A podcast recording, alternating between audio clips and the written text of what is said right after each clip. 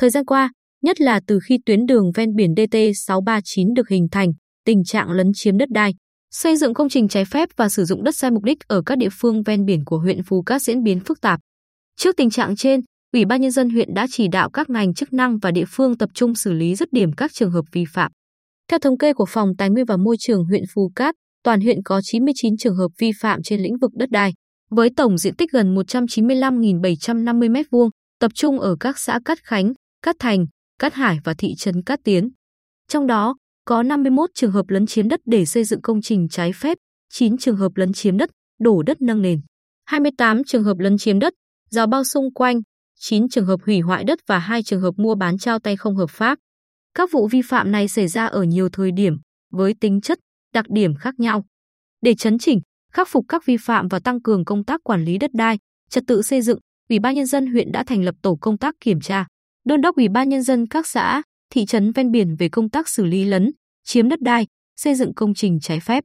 Đồng thời, yêu cầu các địa phương tăng cường hơn nữa công tác kiểm tra, xử lý vi phạm về quản lý, sử dụng đất đai, tài nguyên khoáng sản, quản lý trật tự xây dựng, trật tự đô thị, tập trung xử lý dứt điểm các trường hợp lấn, chiếm đất đai, xây dựng công trình trái phép.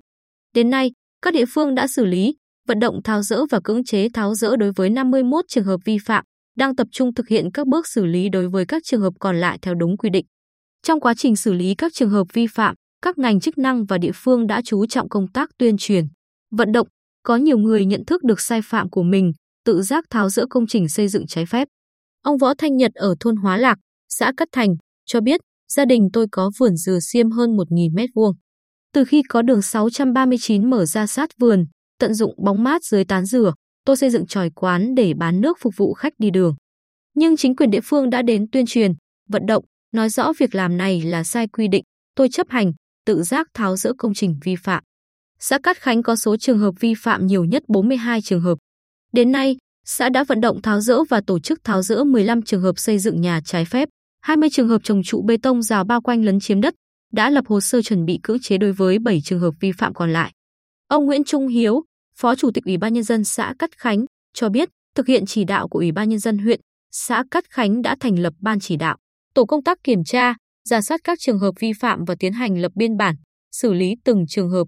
Hiện nay, ban chỉ đạo của xã đang tiếp tục thực hiện các biện pháp để kiên quyết xử lý các trường hợp vi phạm trong việc xây dựng công trình trái phép trên đất nông nghiệp cũng như các trường hợp lấn chiếm đất đai để lập lại trật tự trong việc quản lý đất đai.